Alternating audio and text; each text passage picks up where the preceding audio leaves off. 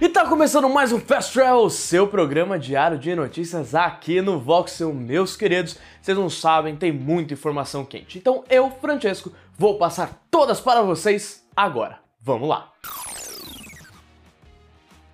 A Riot Games está tirando para tudo quanto é lado e isso não é ruim.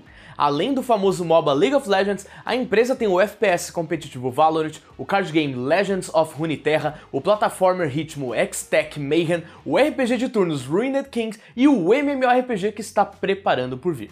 Agora, falando nesse último, a empresa não teria problemas em cancelá-lo se ele não for bom o suficiente. Em entrevista ao canal Canon, o produtor executivo Greg Street, conhecido como Ghostcrawler, disse, aspas, a Riot vai cancelar o jogo se ele não for bom o suficiente. Eles não vão cancelar o jogo porque fica muito caro. O game começou a ser desenvolvido em 2020 e está progredindo segundo o próprio Greg, mas isso não é exatamente uma garantia. Dá pra ver que a Riot tem um padrão de qualidade bem elevado e MMOs RPGs não são exatamente baratos de se fazer. Qualidade? Grana?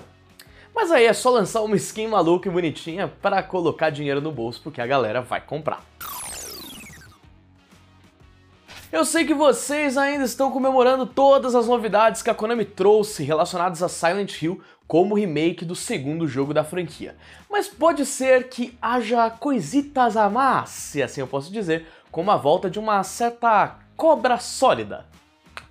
Isso ficou muito melhor na minha cabeça. Em um vídeo postado recentemente pela desenvolvedora canadense Virtuals Montreal, algumas pessoas notaram a presença do livro The Art of Metal Gear Solid que reúne os trabalhos conceituais e artísticos por trás do jogo. E por que isso é relevante? Em agosto, diversas fontes anônimas disseram que a Konami estava trabalhando com novos parceiros para reviver algumas de suas grandes franquias que não viam novos jogos há tempos. Entre elas, foi mencionado justamente o estúdio Virtuals Montreal, que estaria desenvolvendo algo relacionado a Metal Gear Solid 3 Snake Eater. Bom, a gente sabe como Kojima sempre gostou de espalhar pistas sobre seus projetos, e mesmo sem ter envolvimento nesse aqui, a Konami pode ter abraçado esse espírito travesso e feito o mesmo.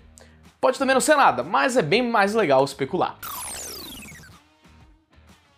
Lembra que na semana passada a gente noticiou que os números do Xbox impressionaram a Microsoft, batendo até recordes? Então, meio disso, há uma informação interessante e não muito positiva.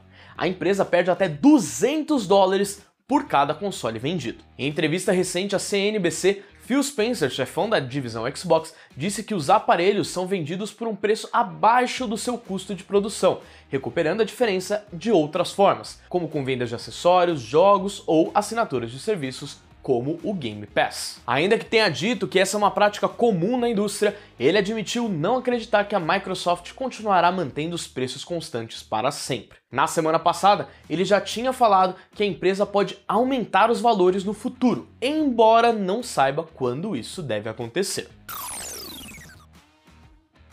Outra informação nem um pouco positiva para esse bololô é que o serviço de assinatura da marca Xbox Game Pass cresceu apenas 28% no último ano fiscal, número bem abaixo dos 73% projetados pela Microsoft. Esse crescimento foi inferior até que o do ano fiscal anterior, em que o serviço cresceu 38%. A situação não parece ser caótica, mas também não é a mais agradável do mundo. E saber que isso tudo pode afetar o nosso bolso em breve também não ajuda muito, né?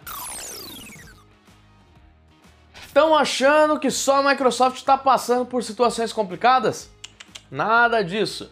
Em seu relatório financeiro referente ao segundo trimestre de 2022, a Sony divulgou que a PS Plus teve baixas consideráveis após a reformulação de suas assinaturas. De acordo com os dados, o serviço perdeu mais de 2 milhões de assinaturas, o que representa aproximadamente 4% de usuários. E esse é o terceiro trimestre consecutivo de queda. O CFO da Sony, Hiroki Totoki, comentou os dados dizendo, aspas, houve um número decrescente de membros do PS Plus. No entanto, no segundo trimestre renovamos nossos serviços e não houve um grande impulso como um todo. Além disso, não fizemos promoções agressivas durante o segundo trimestre. Na contramão disso, a empresa comemorou a marca de 25 milhões de unidades do PlayStation 5 vendidas mundialmente. Só entre junho e setembro deste ano foram comercializadas 3,3 milhões de unidades. Soco de um lado, afago de outro, esse é o mundo dos videogames, onde é impossível ter notícias positivas todo dia. Quais as suas expectativas para o futuro das duas marcas? Comente aqui embaixo que eu quero saber.